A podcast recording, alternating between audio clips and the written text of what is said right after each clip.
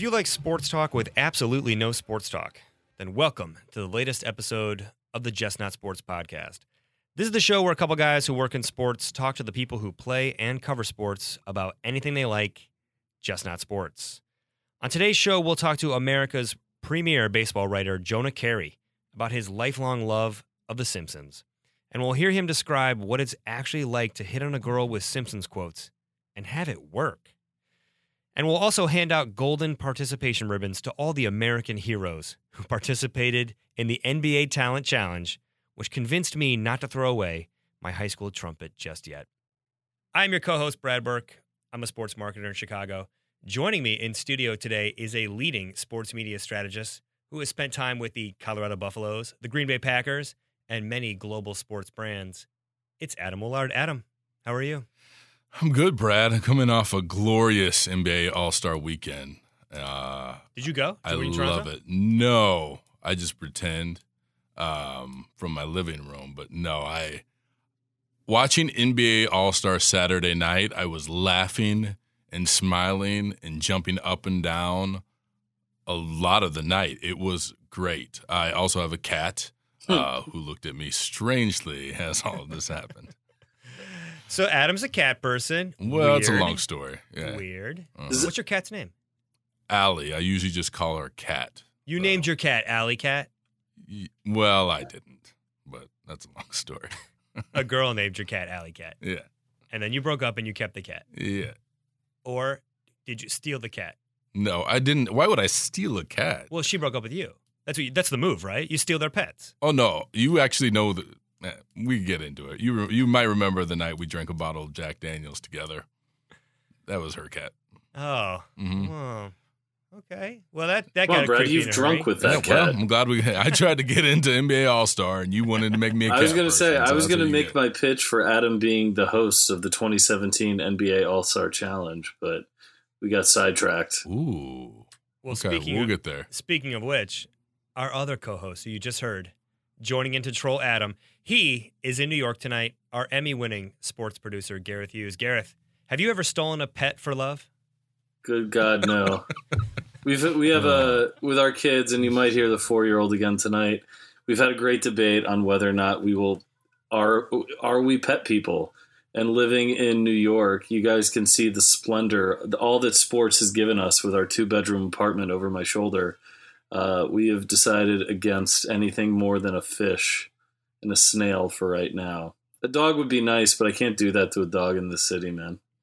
So I got some hot takes on this. Um, fish stink. Like they legitimately stink. There's Oh, a like smell to aquariums, our to big aquariums, and I just Uh. feel like people really underrate that. That's a gross, messy smell. That's not a clean substitute for a dog or a cat. Yeah, but Gareth lives in Brooklyn. We're not talking like any kind of fancy aquarium setting. Oh, We're just yeah. talking a bowl with some glorified bowl is the move right there. That's absolutely right. So This is no Scarface Shark Tank we got. Yeah. going on. this is a Gareth- goldfish in a bowl. this is Gareth, not the us your- scene in Lethal Weapon 2 where he shoots out the aquarium behind the South Africans. That's absolutely Yeah. correct. And if we Or- could keep all Mission references tonight to bad action movies, it'll make my day. So, Gareth, what does a Brooklyn hipster name their fish? Go. Uh, you know what? Belle Halliday. Well, I named my daughter Belle Halliday, so that should say a lot Oh. about our naming conventions. And Uh, your and your hipsterism. yes, right. exactly. Uh, but um, you know, she named the fish some very replaceable vowel laden girl names. That's that's her move. It's all Lena, Lalila, Lamila. I could ask her actually. Hey, Belle Halliday. Belle Halliday. Thrilling radio. Yeah, I know. well, that's where Joe stay comes. tuned. Joe Reed, who you have yet to introduce, has actually now been introduced with the editorial process. Anya and Luna are the names of the fish. So today, I today, like it. So Anya, Anya, Anya and and Luna. Luna. All right, Yeah. I can get behind that. I can There get you go. behind that. Um, Anya and Luna sounds like All a couple of WWE divas. Perfect. perfect. And ladies and gentlemen, put your hands together for our fearless producer, uh, Mr. Joe Reed. Joe, what do you have to say for yourself this week? And no, no mics, microphone. too. Way to set all of this up and not give yourself a mic, Joe. America, keep tweeting hashtag get Joe a mic, and one day soon we will do it. Speaking of you, America, our listeners, our beautiful and unique sparkle ponies, in the words of Chris Kluwe, the punter who provides the theme music for this show, if you listen to the show, we always tell you to subscribe, rate, and review us on iTunes. And when you do, we give you some verbal swag here on Just Not Sports. This week's comment of the week on iTunes Bandy Payne. Hmm. Sorry for the pops on the mic there. Bandy Payne. She says, Great show. Listen to it. That is a threat. Bandy is threatening is threatening everyone in America. If you don't listen to it, she's Bandy is going to bring the pain. I've got some people in my life I'd like her to threaten outside of the podcast. Could you get a hold of her? Uh, Sparkle Ponies. I want to warn everyone in advance. Adam's got some rage tonight. There's a there's a glimmer in his eye. He's fired up about something. Yeah. What's going on, buddy? Nah, we don't need to talk about it here. I, we've already gotten to the cat thing. That pissed me off a little bit. About to reach across the stable, so maybe we just skip it for now and get into the show topics. All right, fair enough. All right, we'll Thanks, skip man. all of that. Hold on, I actually I would like to recommend. Could we make Bandy Payne the official hired goon in the parlance of The Simpsons of Just Not Sports? Hired goon. Ugh. wasn't wasn't that the line Homer says? hired goons. Hired goons. yes. I love it. I love it. Uh, yeah. Speaking of which, we're gonna have lots of Simpsons talk with Jonah Keri come up in a second. Real quick, on this show, if you're a regular listener, and we know you all are, we don't just invite people on. We slam the hammer on them. We shame them until they come on because, as you know, if you're an unsuspecting soul who has publicly said you like something, it's your legal duty to come on Just Not Sports and talk to us about it. So, Adam, you got a hammer. Who are you going to slam it on this week? Well, despite my current state, which will dissipate at some point, um, I do. Um, the way I like to relax is something I discovered last summer, which is called uh, the. Well, no, I am from Denver, but uh, no, that is not it. Although sometimes these two things do go together. Uh, what I enjoy is the flotation or isolation tank. Perhaps you've heard of this. Uh, sounds very Brooklyn to me, Gareth. Th- there's one- Used an give credit. isolation tank? I have uh, on a, on an ongoing basis. I have I have Where? and do. There's a place in Lincoln Park. We'll give them a free plug. There's a place in Lincoln Park um, called uh, Space Time Tanks.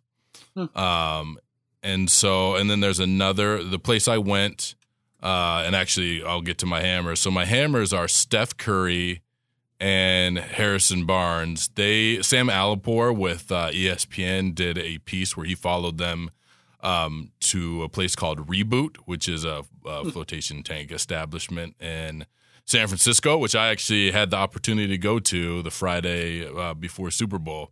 Uh, I find it extremely relaxing. It really does, in a weird way, refocus your mind. So basically, you're laying a foot and a half of salt water, uh, foot and a half of water, thousand pounds of Epsom salt. Uh, you can't see anything, hear anything, and you just uh, float. It's a form of meditation. I'm really curious to to learn from Steph uh, and Harrison, guys who have uh, play 82 games a year, travel, and have so many off the court obligations. Um, what it does for them from a performance perspective. That's How great. long Uh, are you in there for? One hour. And it's weird because sometimes that hour, like the other day, I swear they forgot. I swear they forgot about me, and I was, I felt like I was in there for three hours. But I got out; it was an hour. And then there's some times where it seems like 20 minutes have gone by, and they come knocking, um, and you get out. Uh, either way, it's like the first time. It really, it's not so much the experience that's trippy, but it's how you view the world when you get out. Like going to the grocery store afterwards was over. Like the noises and the colors were overwhelming the first time I did it. I've gotten more balanced now, but um, either way, I really um, enjoy it, and I think it's going to be one of those trends that athletes pick up on more and more. And um, like talk to some guys about how it helps their game. All right. Hey, speaking of basketball, um, breaking news on the Just Not Sports podcast. If you heard my phone buzzing, uh, Dennis Rodman just retweeted us. I had put up something.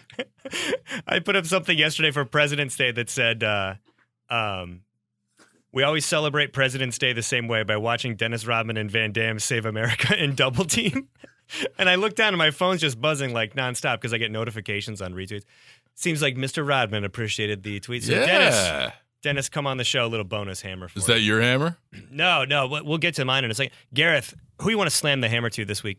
I like sticking with the NBA theme this week, uh, despite Jonah Keri as our guest, more known as a baseball writer, but coming off the All Star game, it's sort of what's every on everybody's mind. And uh, you know, the the big news breaking uh, is the uncertainty around Chris Bosh's career, and I think we all certainly wish him well Mhm. as far as his health goes. But he is somebody that has been really uh, outspoken about off the court activities and has really uh, done a lot to talk about his experience learning how to code and write websites and advocating for education and coding with kids. And uh, I think it's really cool. It's very forward thinking.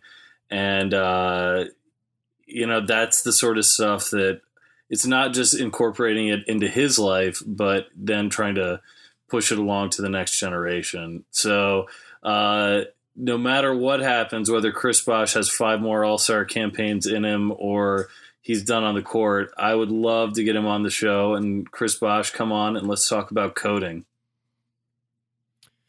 I like that. And to your point, I got one. My hammer this week is for another athlete, kind of um, who made some headlines this week for uh, just coping with the rigors of sports. Uh, Ronda Rousey, uh, MMA fighter. Adam, I, did you slam a hammer on her already? No, this was interesting enough. Uh, this was going to be a hammer of mine. So I'm glad She- you said this. I, think a couple things. Number one, she made a ton of headlines. We're recording this on Tuesday after President's Day. Um, and she made a ton of headlines with her appearance on the Ellen show talking about the depression she felt after her loss in the recent fight. Uh, What's the uh, fighter's name? Holly Holm. Holly Holm. hmm I think it's fascinating.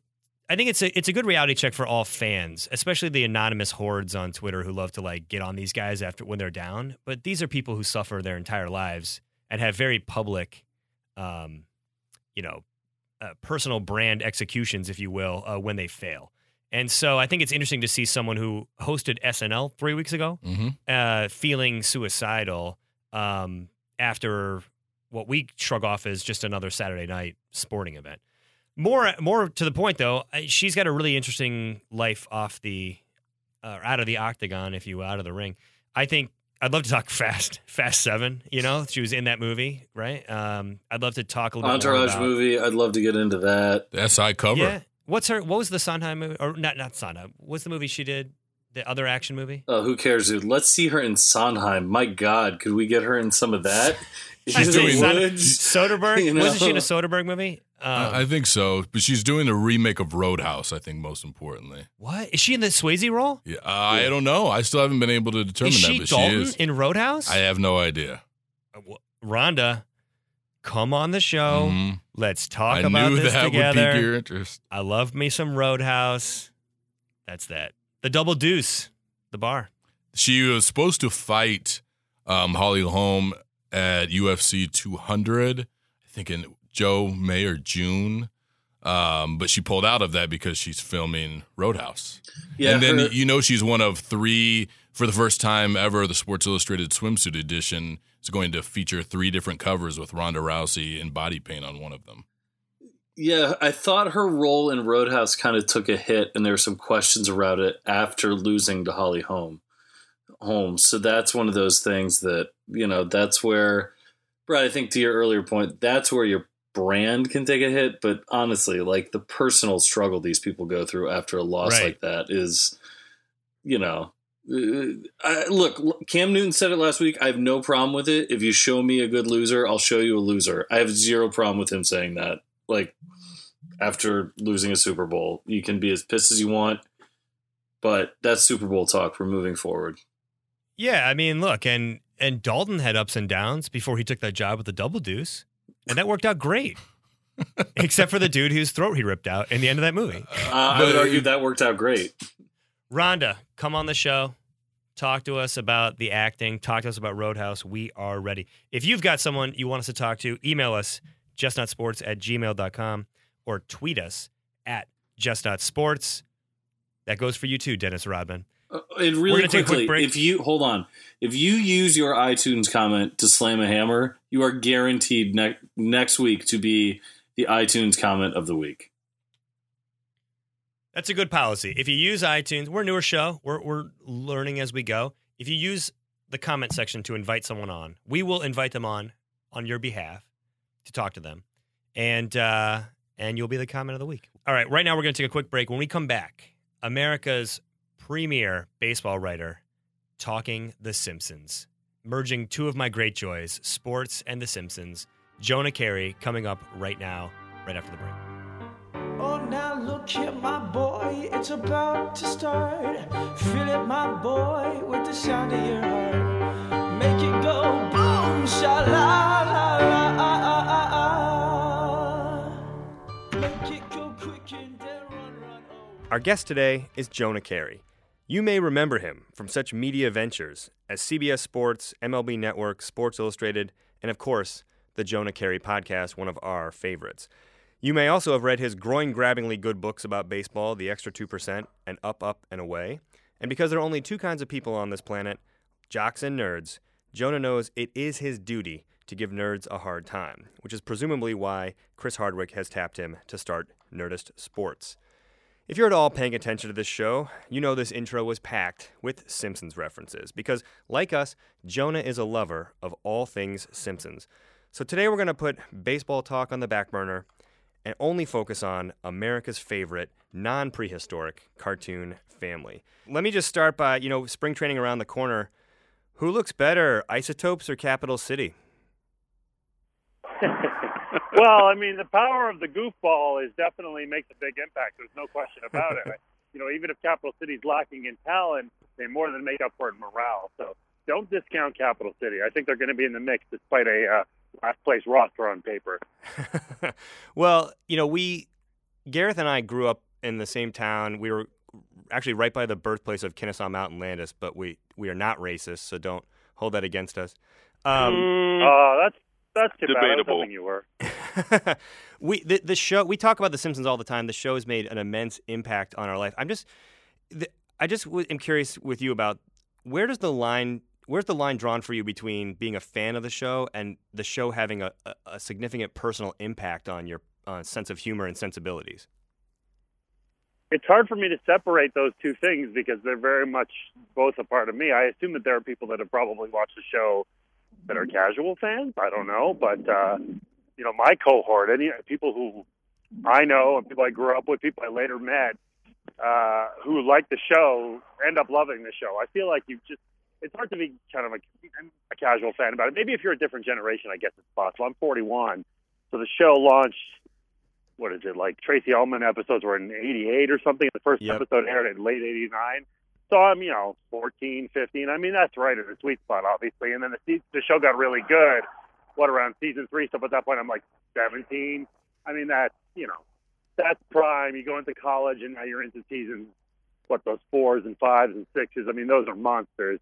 Yep. And uh, so yeah, it all it all kind of fit together for me, and really very much a part of my sensibilities. And you know, I know a lot of I, I've over the last couple of years, I've gotten to know a bunch of comedians um, who are all great, and uh, and they flat out are influenced by it for their work. I mean, they're you know constructing jokes and beats and all that, and it, it's in their DNA. For me, you know, I'm a writer, so I, I create content, but I'm not a comedy writer per se. So I might sprinkle in some stuff, uh, but it's just more part of my, I don't know, part of my everyday thought process or whatever. I can tell you flat out that the way that I interact with my wife is almost entirely in Simpsons references. In fact, that, that first of all, that's how I charmed her in the first place. Like we met in her college dorm, and I basically dropped some Simpsons lines, and she's like, "Okay, you know, I want to be with you now," and that's actually true. And then um, what's happened, and we've been together for a long time. And what's happened now is uh, there's this website Frinkiac, which is amazing, and it's just all Simpsons memes. And so literally, I've been traveling a lot, so we just text back and forth.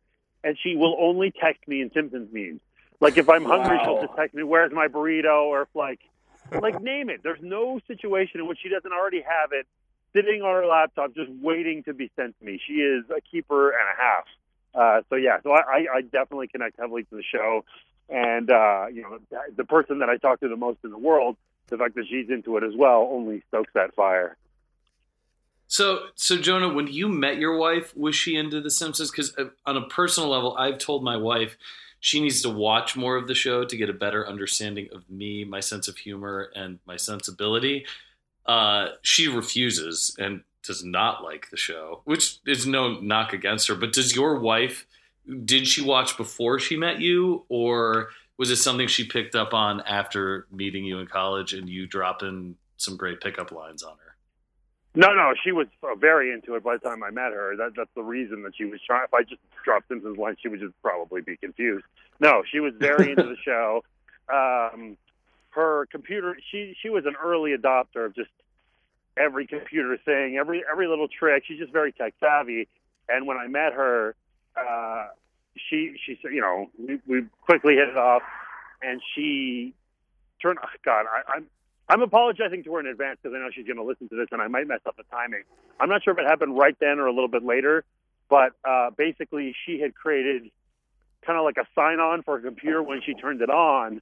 Uh, there would be like a you know like a voice that would speak, and so the computer comes on, and uh, the voice says, "Smithers, you're Turning- quite good at turning me on." Turning me on, yes, yes. and and if you performed a function that the computer didn't like, and in the mid '90s, there were all kinds of things like that, like you can't do that, this macro doesn't work, or whatever. Uh, the the computer would spit back at you. In this house, we obey the laws of thermodynamics. so uh, very very much From the uh, teacher strike episode, which I have always thought is one of the more underrated episodes from that era. Uh, that's one I've always liked to stand up for. Well, the two things that jump out at me in that episode are number one, uh, Edna's picketing, and she's holding a sign that says "Honk if you love cookies," which is fantastic. and and the other one is when uh, unnamed character, of course, a defenestrate, jumps out of the window and says, "The PTA has disbanded." jumps out the window, and then. Uh, And then the reply is, "Well, the PTA is not disbanded," and then he just jumps back in the window and straightens the tie and sits back down. That is that is comedy gold. Yeah, Uh, well, uh, also from that episode, uh, I was sitting in an edit room the other day, and I made the joke where I rubbed my two fingers together. Uh, th- that two fingers means the taxes. That's right. Yes, of course, we use that all the time. yeah, John. I mean, Also, you brought up that that there's always a quote for The Simpsons, whether your wife was into it. Like, hmm, it's raining again is one I always like to go to. Sure. Uh, uh, in in some ways, I felt like Brad and I were talking about like this interview would be harder than others because this is something we know so much about, as opposed Right. to something that there's a genuine curiosity where this could easily devolve into like a, a Chris Farley show uh, sort of thing. um, that said, like there is something about the writing from those prime years that I know that personally, as somebody who studied, who was a literature major in college, I had to come to terms with the fact that The Simpsons writers seasons three through ten had a greater impact on my life than anything I've ever read. Um, how do you how do you find that affecting your actual writing, like as a writer, beyond just references, anything like that? Yeah, it's there a little bit. Uh, you know,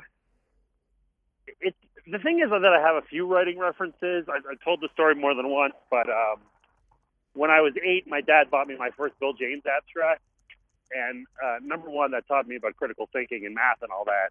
Bill James also happens to be a very elegant writer. I think which gets overlooked a little bit because he's the father of sabermetrics or whatever.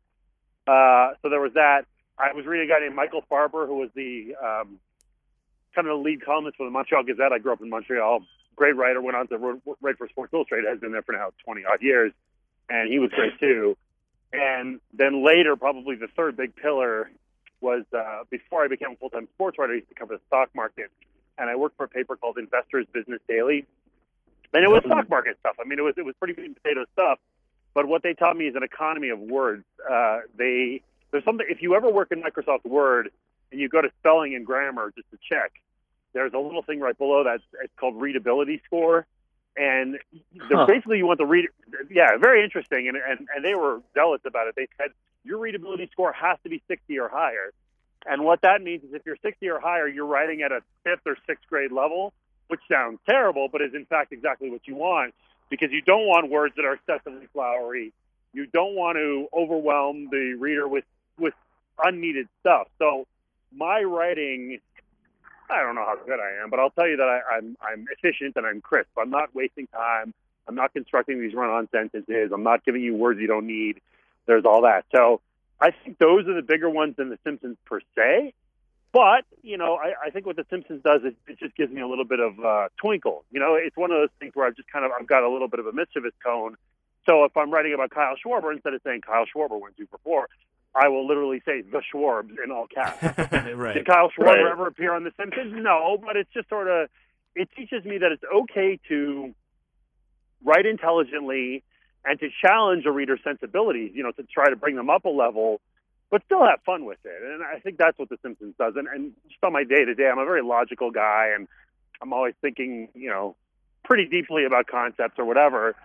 But I'm also silly and ridiculous, and I think that I probably would have been silly and ridiculous no matter what, but The Simpsons really taught me that you could do both. I mean, you've got that room, right? I mean, that was that writer's room. Those, those all Harvard guys, it's Conan and those guys, Yep. and they're writing these jokes that are simultaneously slapstick and totally preposterous, and, like and preposterous, but also smart. And, and I think that there's a there's a place for that uh, in the world.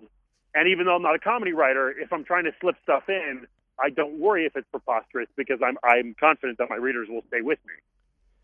Yeah, and Right. There there seemed to be a healthy disregard through all that writing for you know enough of the rules to disregard them. So yeah, and first of all, Jonah, I we all think you're a fabulous writer, so you don't have to worry about um, where Thank you're you. on the scale. Second, when you said "Where's my burrito?" Now that you're linking up with Nerdist Sports and, and creating it, they end every show with um, "Enjoy your burrito." What about you? Gonna maybe ending everyone with "Where's my burrito?" A little synergy there. uh, That's a no. well, it's, I mean, you're not the first person to bring that up. I do love burritos, and I was just in San Francisco. And I was literally tweeting pictures of burritos that I was eating. I feel like I'm a Jew, and Jews are known to eat Chinese food, which I do. But I feel like burritos are kind of the next gen thing. That's the move.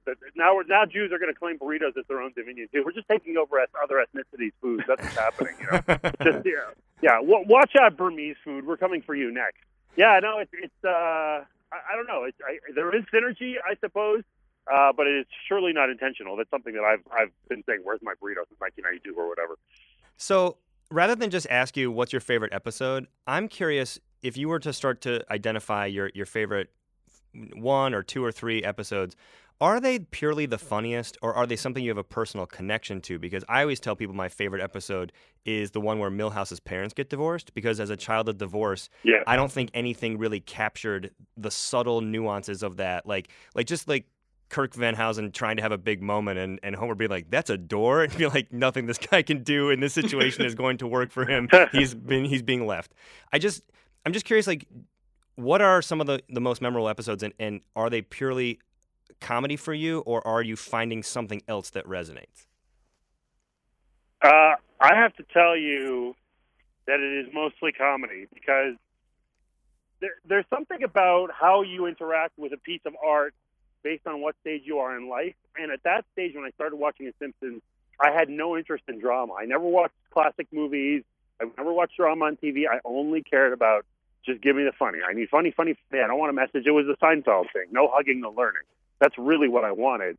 And so I have since come to appreciate all kinds of stuff. Like, I mean, I love film noir. I'll watch The Maltese Falcon or Strangers on a Train, or I mean, I love stuff like that. Really, really, really do.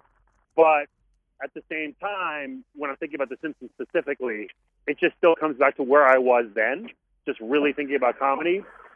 So from that standpoint, it becomes a uh, a situation where I'm only focused on that. So I mean, my favorite episode of all time is uh, when the Germans buy the power plant, which is almost nobody's episode favorite. It's, a very good episode. Everybody Oh. liked it, but nobody says, "Oh yeah, that stands out as the one."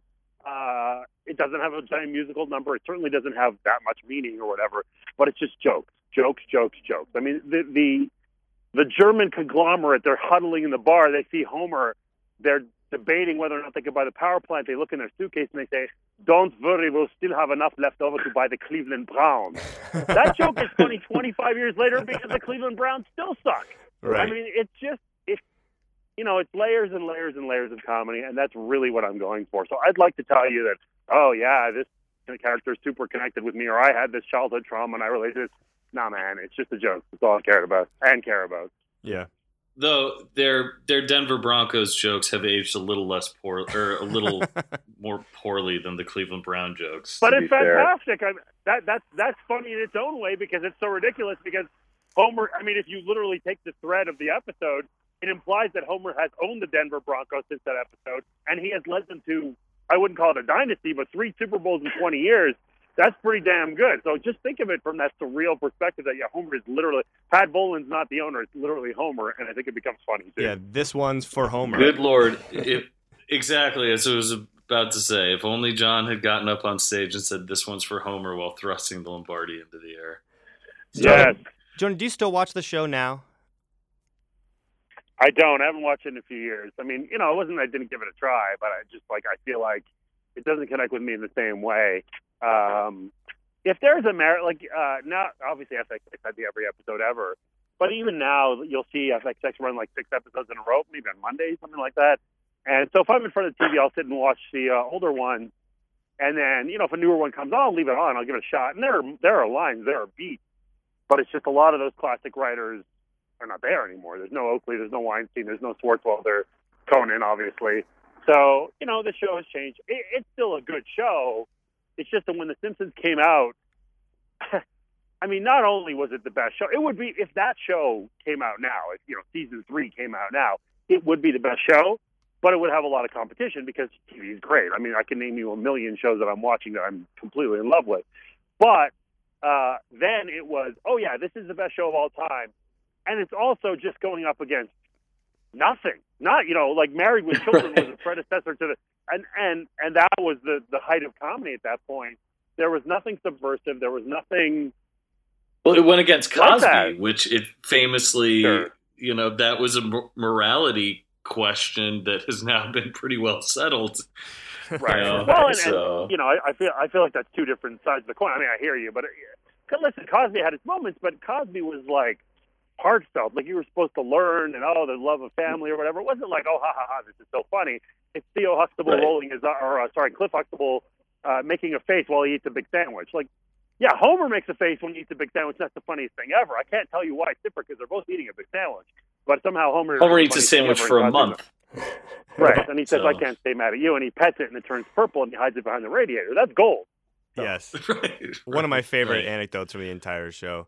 Um, Jonah, we know you got to get going. So we do have a regular thing on the show where we know athletes are put through the ringer for those stupid aptitude tests, like the Wonder the Wonderlic.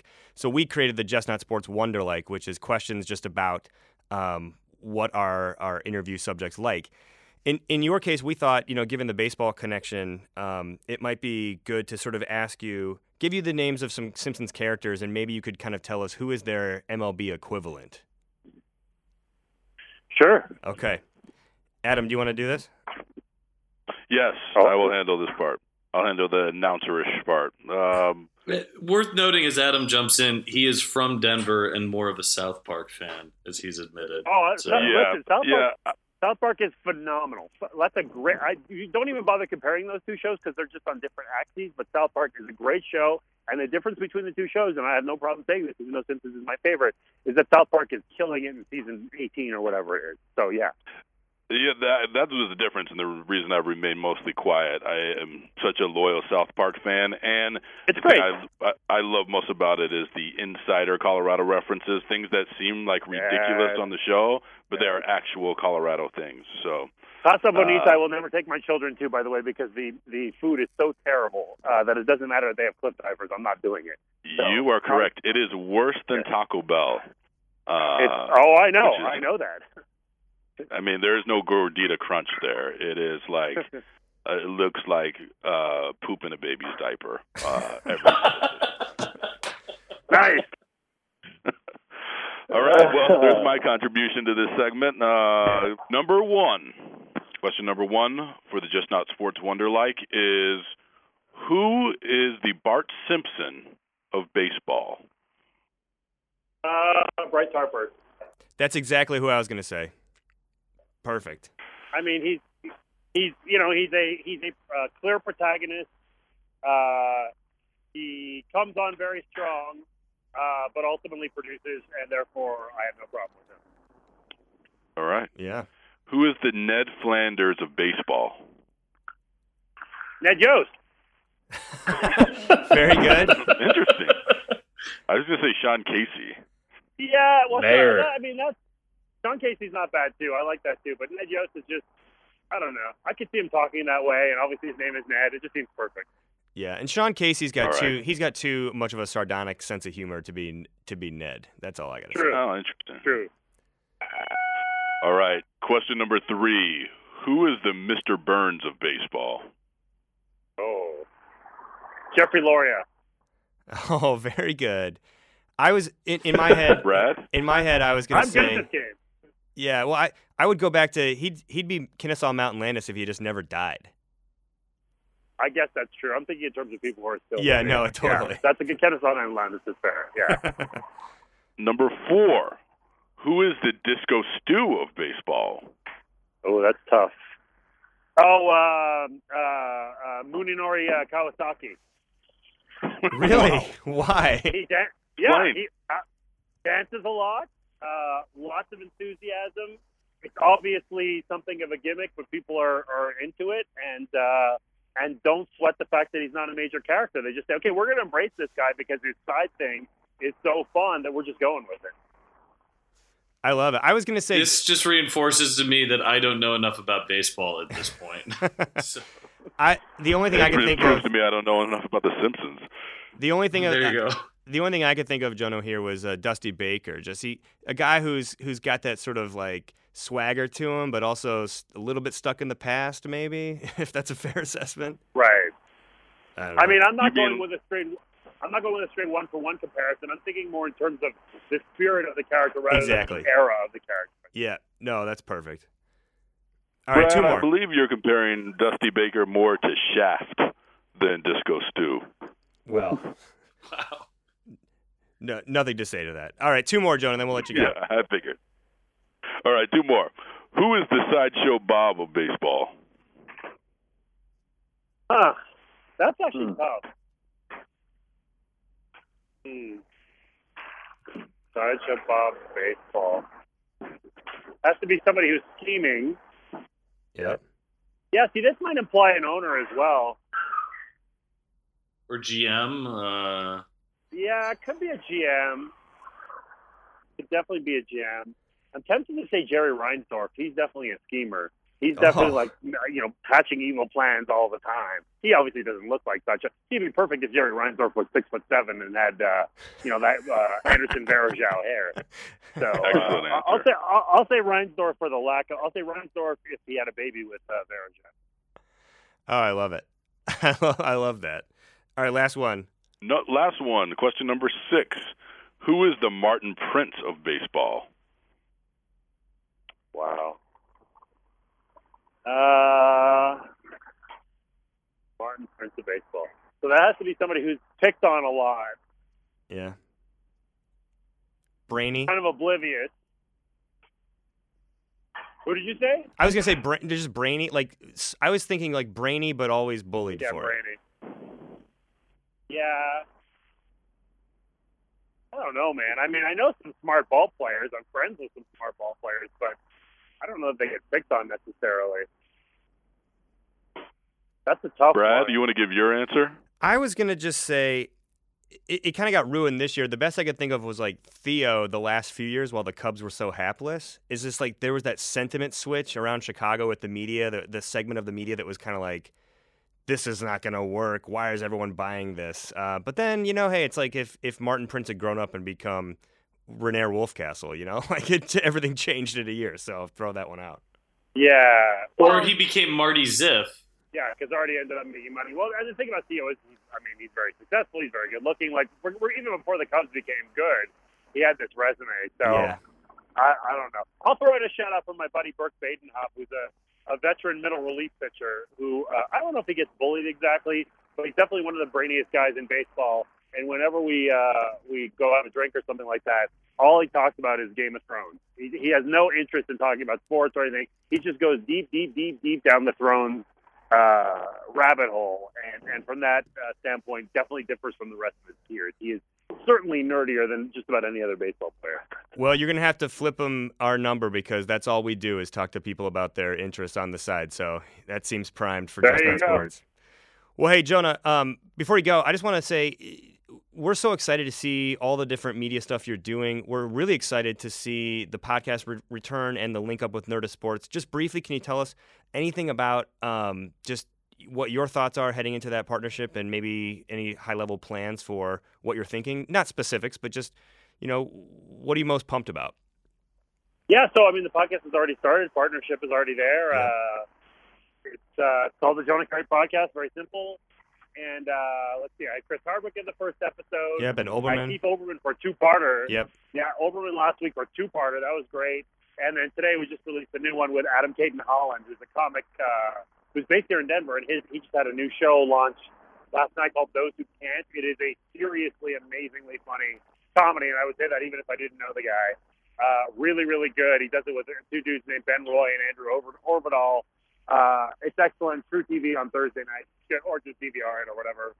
And um, anyway, so that's it's great. And the, what the show is really before I joined Grantland, my show used to be very general interest. It used to be, you know, definitely baseball, but also other sports and comedy and entertainment and, and politics and real talk and all that.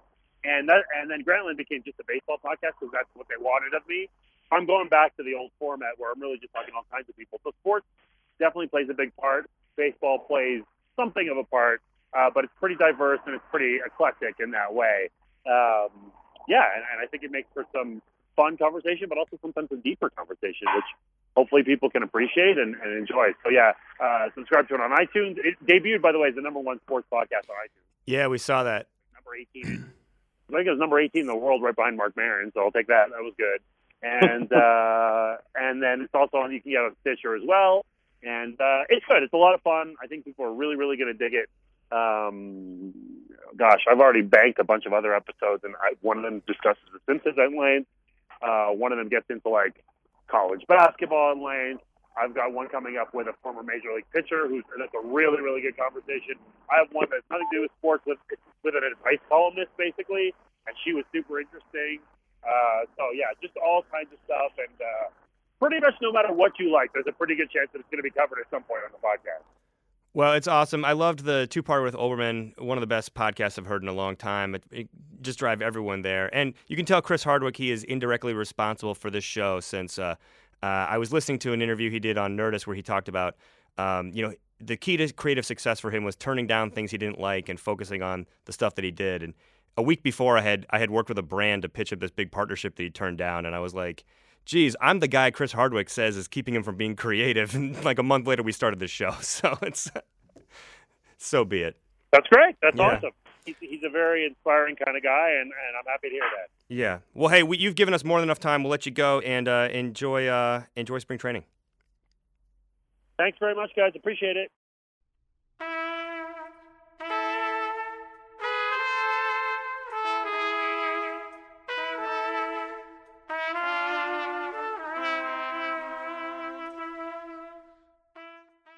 NBA Commissioner Adam Silver has been called the most progressive leader in American sports. He's been decisive in handling crises and creative in considering rule changes that challenge the league's status quo. But his greatest accomplishment, by far, is this. All right, guys, here goes. Here's my version of Do You Want to Build a Snowman?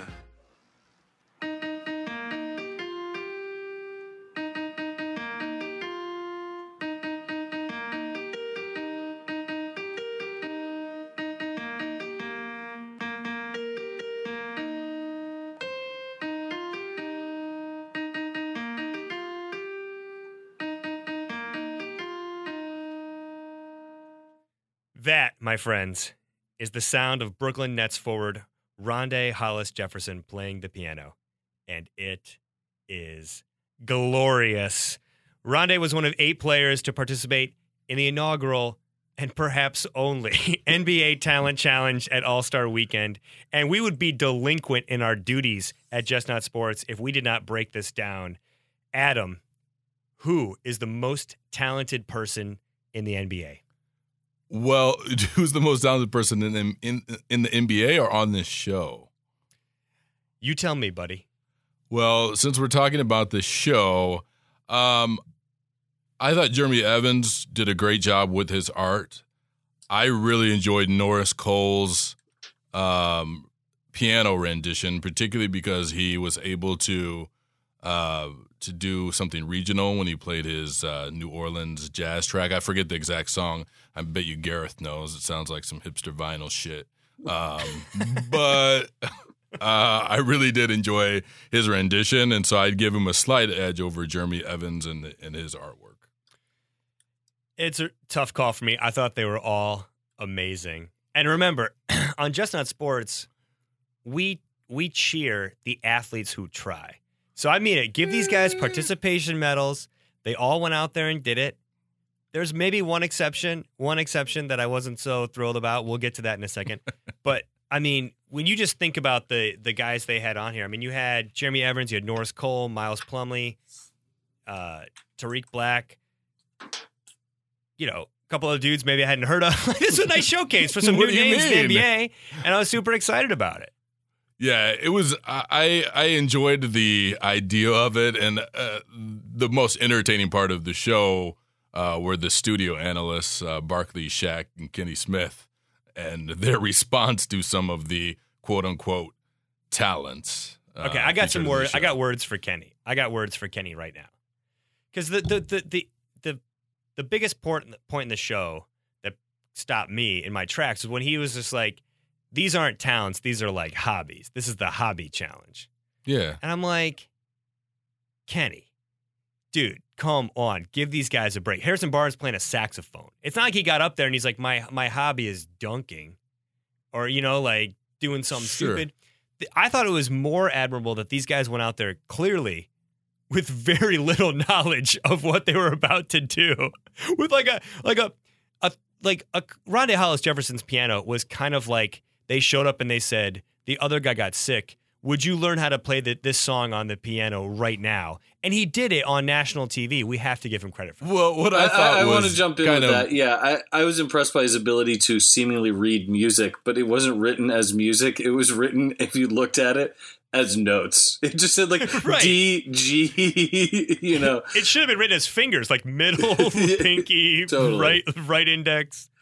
Well, So- uh, the, the the unfortunate thing to me was that there were um, there were eight of these athletes, and two of them played the piano, as if there wasn't there weren't any other I would talents. argue the- one of them played played the piano. Yeah, lucky one of them played piano. Uh, yeah. Norris Cole. Norris Cole was a proficient piano player. And just for Yes. the for the Sparkle ponies listening at home, I mean, we had Harrison Barnes from the Warriors played the saxophone. Jon Leuer, am I pronouncing that right? Jon Leuer. Leuer from the Suns was juggling, and he did he did a good job.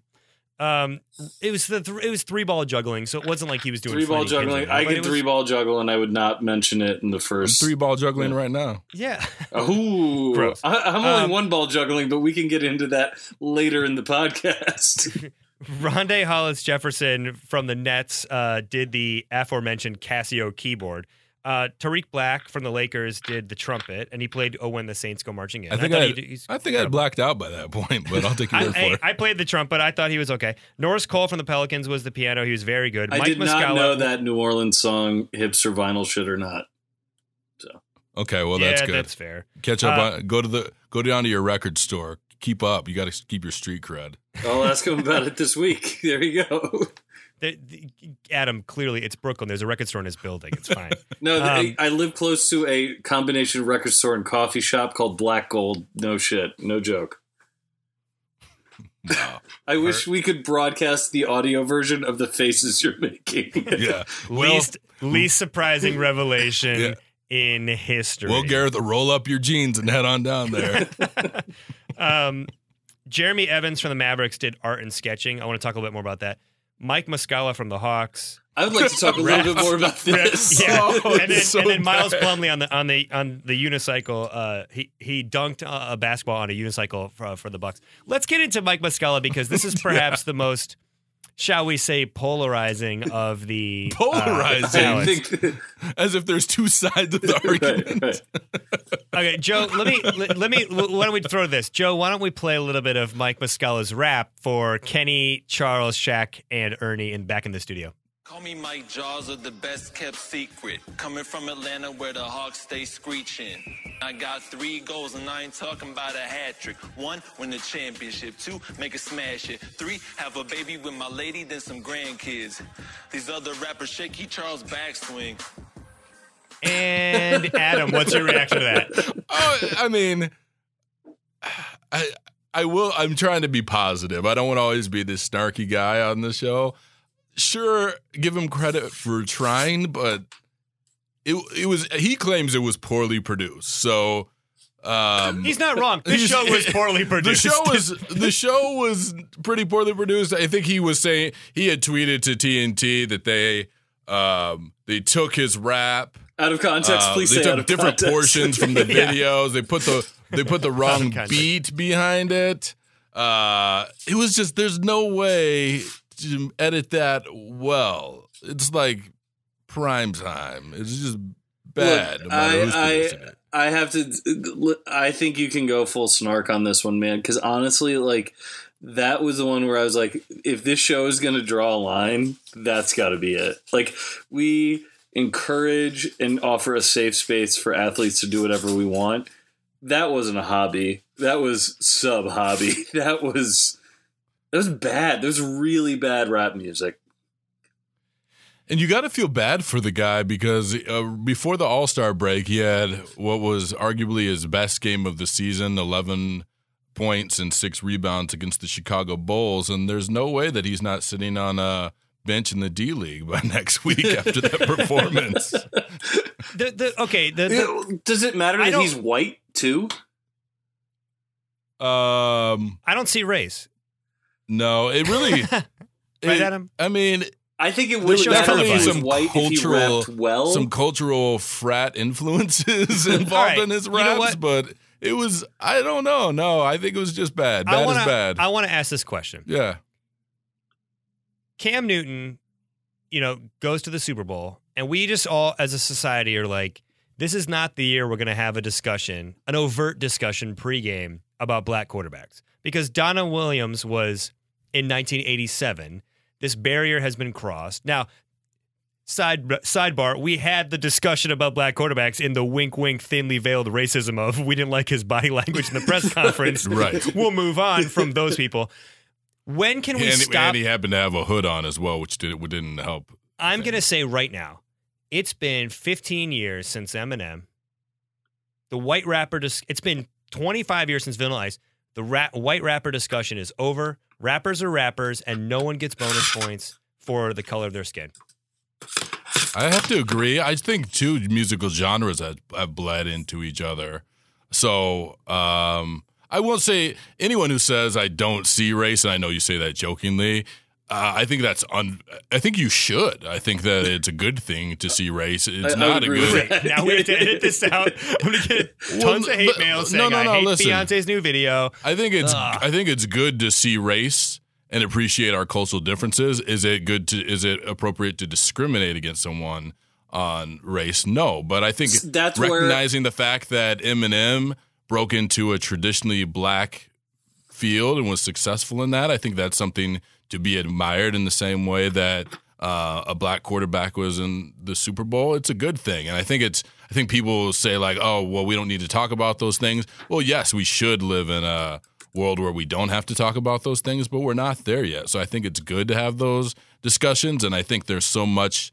Um, I don't want to say I don't like to use the word liberal, but I think it's so there's so many like well, you know, people who call out every microaggression um, that it, people want to instead of like have a healthy debate, and even sometimes if that healthy debate ends up in people spewing anger, I think it's a debate worth having.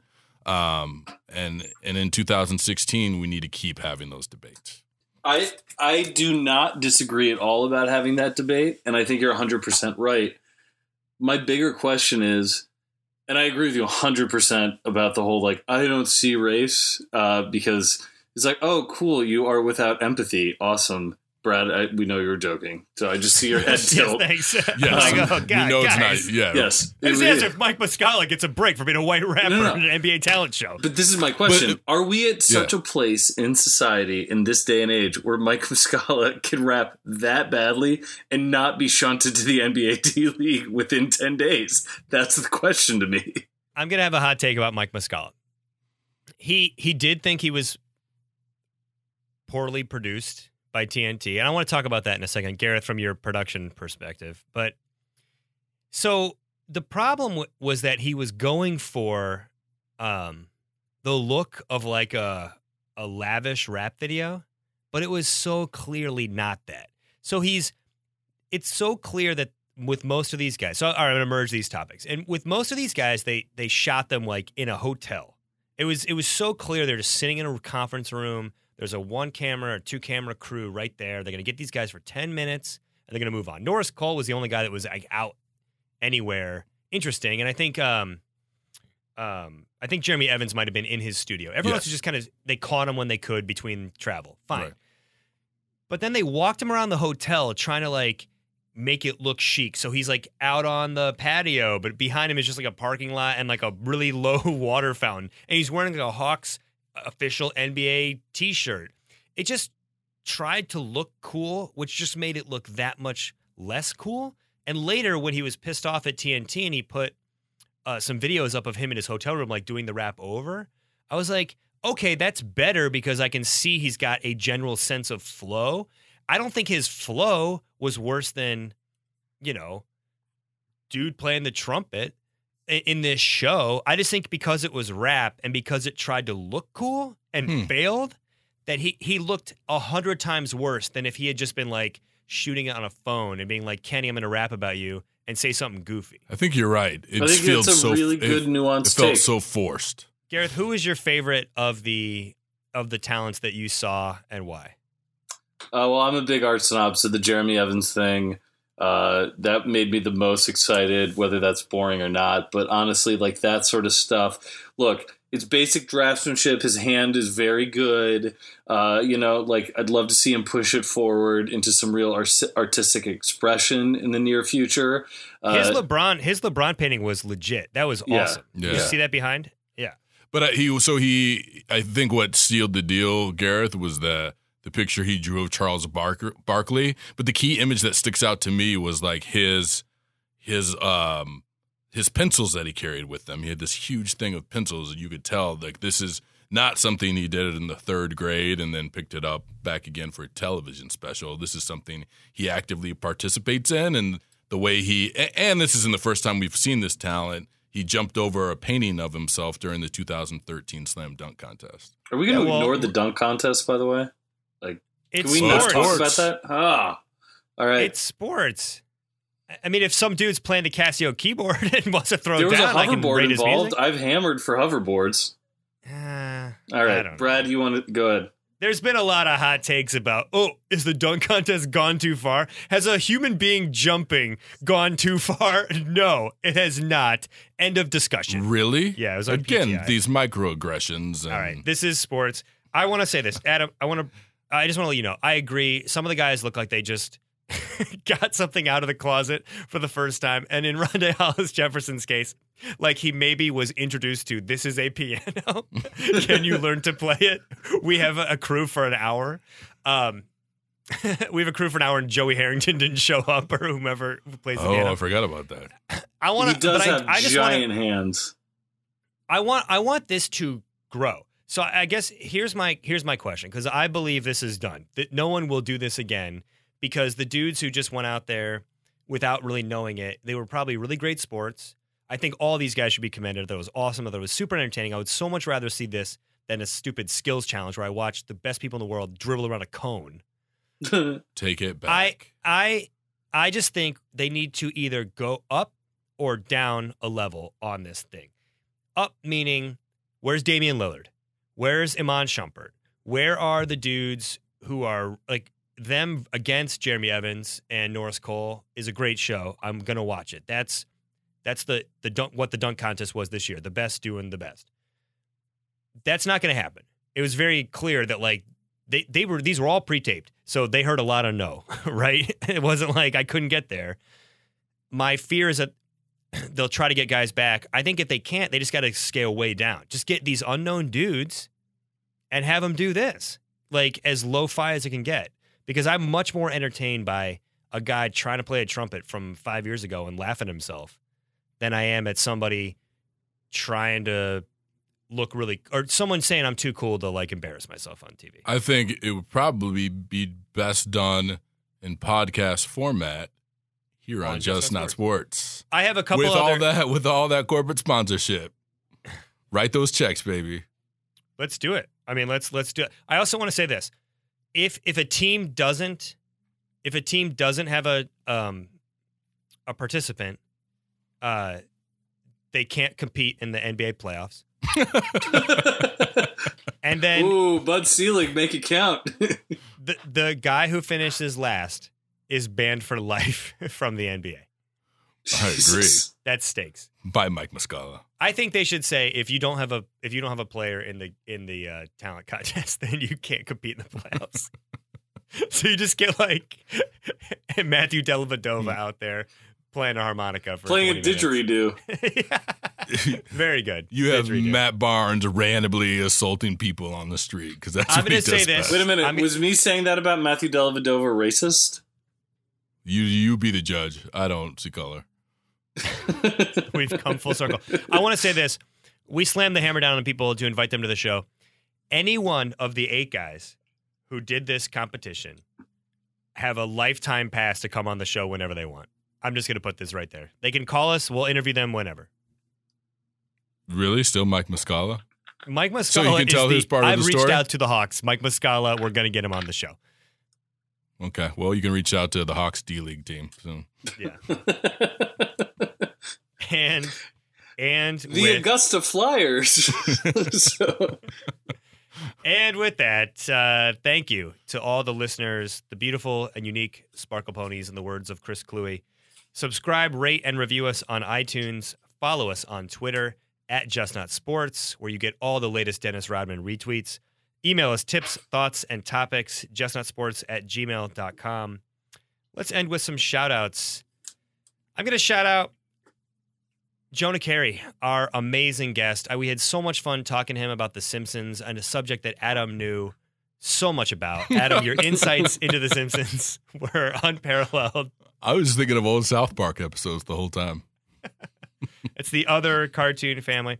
I also want to give a shout out to Chris Hardwick, who had the foresight, I think, to start up something really great with Nerdist Sports, partnering with Jonah. Uh, I also gave a little reference to Chris, saying he indirectly um, uh, uh, brought upon the Just Not Sports podcast by telling me to fuck off, if you will, from a business perspective. I want to give a shout out to Matt Mira, his co-host on the Nerdist podcast, because a baseball guy talking to the Simpsons, talking Simpsons must be porn to Matt Mira, uh, and I can relate.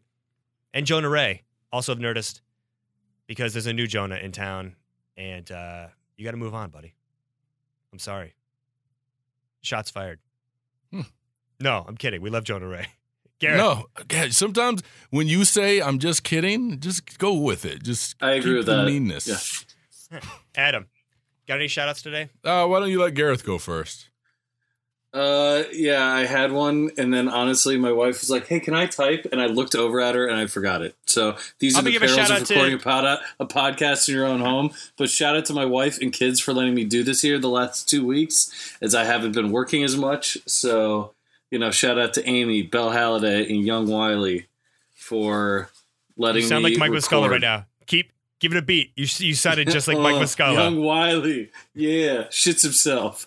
Oh, to the dome. Has And eight I- teeth. Lives in my home. so Thank you, Black and Gold. Out. Not bad. All right, Adam. Any shout outs this week? I want to say, as we uh, tape this show, uh, it is my dad's birthday. So, uh, John Edward Willard, I just wanted to say happy birthday to you publicly. My dad, who is 6'8, about 250 pounds, was often mistaken for a professional athlete growing up. Uh, speaking of s- stereotypes and, and seeing race, and uh, I've always wanted to work in sports. Um, my dad taught me that there's another way in other than just what you do, uh, just than just being a participant. And um, dad's inspired me in a lot of ways to pursue the career I've had and uh, to be a part of this podcast. So, Dad, thank you for all the great life lessons. Uh, love you very much. Uh, as usual, I want to say, Wait, is he out- the, is he related to your cousin Ron or your other cousin Ron? Uh, he the branch of the tree would be uh my boy Uzi actually. Oh, okay. Uh, but while we're at it, uh, shout out to Def Jeff, Little Swanee, Meech, Ron Mack, and Gareth, as you alluded to. My other cousin Ron. And all you Mike Muscala fans out there, just remember the immortal words of Shaquille O'Neal. Booty, Booty rappers, rappers, stay, stay booty. booty. And we Stay- out. Stay booty. Stay booty. Come together right now. Booty.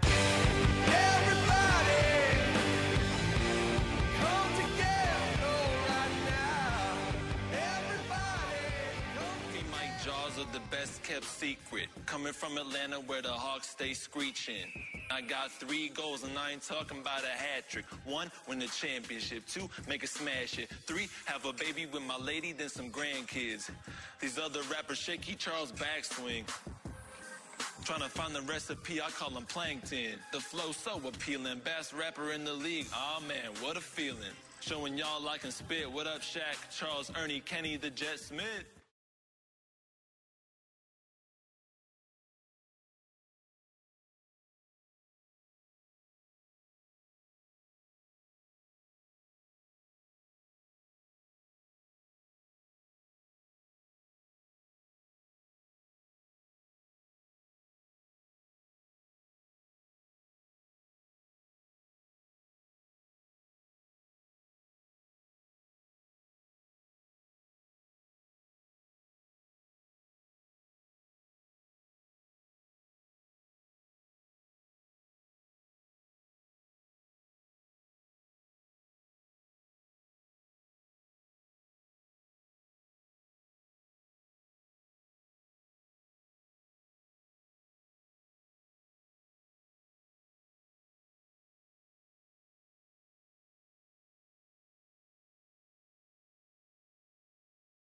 Now, if anyone is still listening, this is just a little test that we're rolling out there.